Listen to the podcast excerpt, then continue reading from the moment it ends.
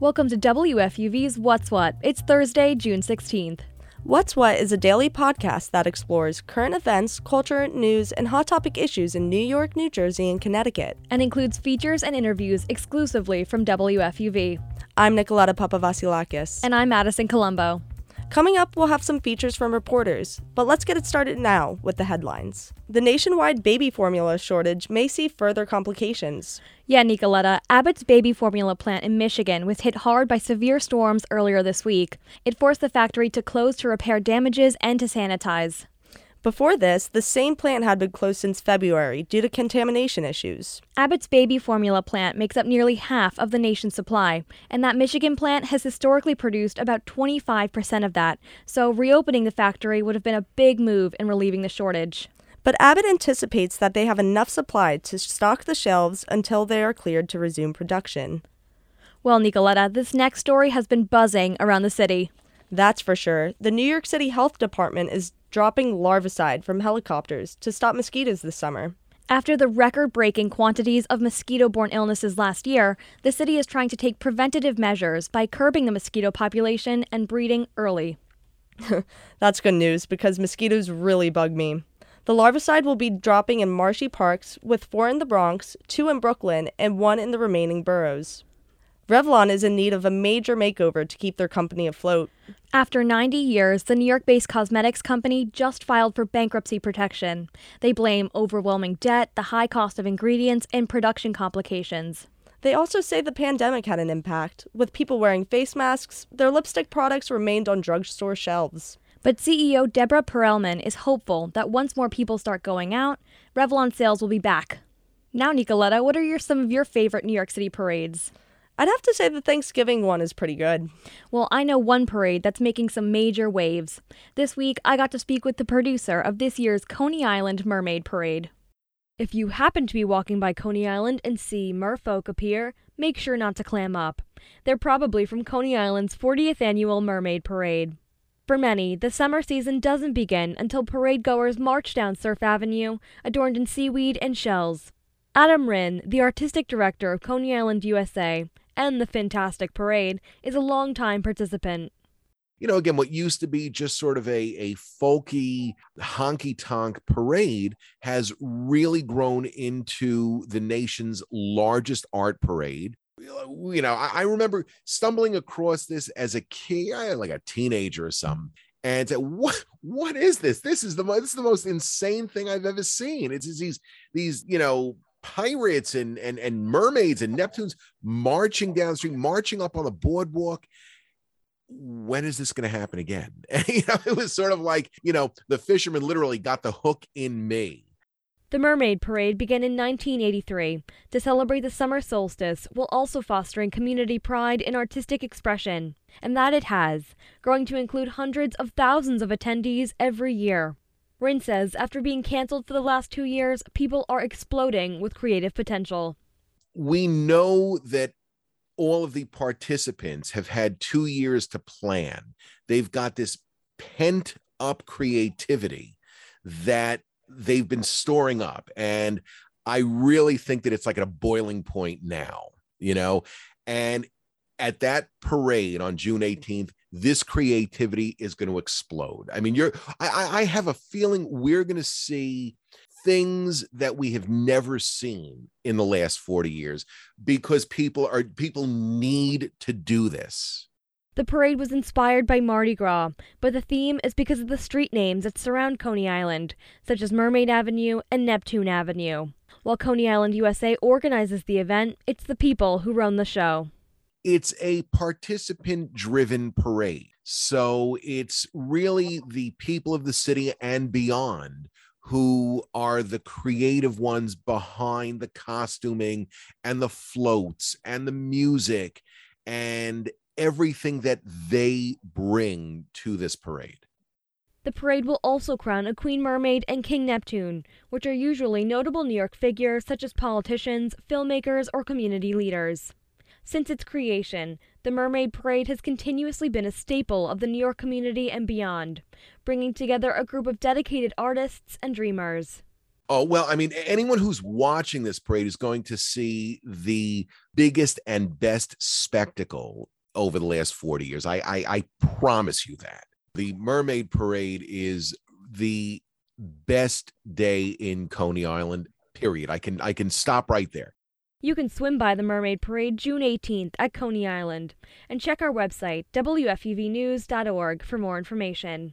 I'm Madison Colombo, WFUV News.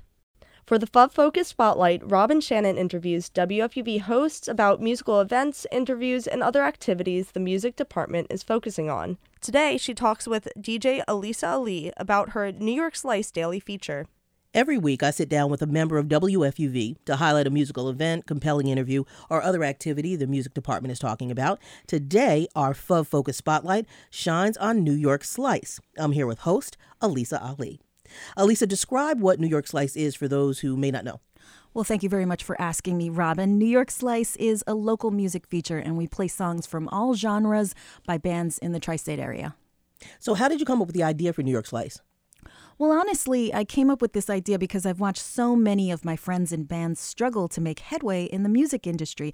And it's especially hard for artists here in New York because there are so many big acts that come through here that our local musicians often get overshadowed. I mean, how is a band like Space Fight or Family Dinner going to compete against Harry Styles? It's yeah. rough out there, you yeah. know? So, this is my way of just leveling the playing field just a little bit and, you know, giving some encouragement to our local artists just keep going. And it may not be much, but a little airplay can really put the wind back into a musician's sails. So, which three New York Slice artists should we be listening to this week? Well, I'd like to introduce you to a hot band called Freezing Cold. They're an indie rock band from the Bronx and Brooklyn. I played them this week on The Slice, and they've got some gigs coming up next month, and I highly suggest that you check them out. Going to see live music is a great way to support local bands, so that's Freezing Cold. I also really like a band called the Women's National Hockey League. Now, don't expect any of them to be actual hockey players. None of them play hockey, but that's a cool name, right? Yeah, totally. They describe themselves as, quote, post mom rock, which of course immediately intrigued me. We hear so much about dad rock, but I feel like mom rock doesn't get talked about enough. They're great. I also would encourage you to check out a singer songwriter named Denisha from the Hudson Valley. She has a silky smooth voice, and her music is a mix of country, rock, and it's got a lot of soul. So I'm sure being heard on FUV is really exciting for these musicians, uh. But how else are you promoting their music? Well, I post about them on Instagram and Twitter on both my personal accounts and on WFUV's account. And we keep a running playlist on Spotify of all of our New York slices. And we also post about them on our website at WFUV.org. So, do you think we might get a New York Slice mini music concert or festival sometime in the future? It's funny you should say that because this is something that I've actually been working on. What I'd love to do is partner with a local venue that we could do like a monthly showcase of our New York Slice artists. So tell me again where our listeners can find a full list of New York Slice artists and bands. You can find out all about our New York Slice artists at wfuv.org slash nyslice. Thanks, Alisa Ali. Thank you. Now we have Ryan Gregoire with WFUV Sports. Kicking things off in the world of sports, we have some FIFA World Cup news. Tonight at 5 o'clock, FIFA will announce the host cities for the 2026 World Cup that will take place in North America. At the moment, there are 22 city candidates up for grabs, with most residing in the major cities. This includes New York, Boston, Dallas, Los Angeles, and many more from across the country. The announcement will be made live in New York City on FIFA's website and on their Twitter. For more U.S. sports news, the NBA Finals pivotal Game 6 commences tonight. The Golden State Warriors currently hold a 3 2 series lead and have a chance to win their fourth championship in the last eight years with a win. While the series shifts back to Boston, interesting storyline to look out for will be how the crowd treats Draymond Green. The Warriors forward has experienced a myriad of boos due to his physical play throughout the series. It got so bad in Boston last time out that his own teammate Klay Thompson voiced his displeasure with the crowd following the game. Draymond's wife even took to Instagram to talk about the vulgar language her kids had to hear while they cheered on their dad. Despite all the pushback, Draymond has been ready to embrace the language and stated he feels the same way towards the Boston faithful. Finally, in the world of hockey, as Game 1 of the Stanley Cup Finals commenced last night with the Avalanche winning an all time classic 4 3 in overtime. After battling back from a 2 0 deficit, the Lightning were not able to steal Game 1 on the road.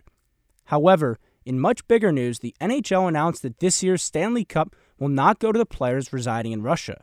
The deputy commissioner announced that this is due to the ongoing Russian war with Ukraine and the United States' stance on it. Every year, each player on the roster from the championship team gets to occupy the one and only Stanley Cup by themselves, but this will not be the case this year. There are two players on the Lightning and one on the Avalanche will be affected by this decision.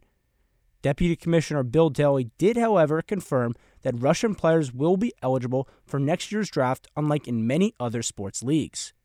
With WFUV Sports, I'm Ryan Gregoire. Thanks, Ryan. Tonight, Phoebe Bridgers and Muna are playing at Forest Hills Stadium. FUV is broadcasting the concert starting at 6 p.m. with host Alisa Ali on 90.7 or our website, WFUV.org. Are you going to the concert? If so, you could stop by the WFUV Clubhouse at Portal 4 to snag some swag. I heard Phoebe Bridgers is bringing on an extra special guest to her performance. Well, that's our show for today. I'm Madison Colombo. I'm Nicoletta Papavasilakis. Check back with us tomorrow for more news, music, culture, and sports. And tell your friends so they can find WFUV's What's What at WFUVnews.org or wherever you get your podcasts.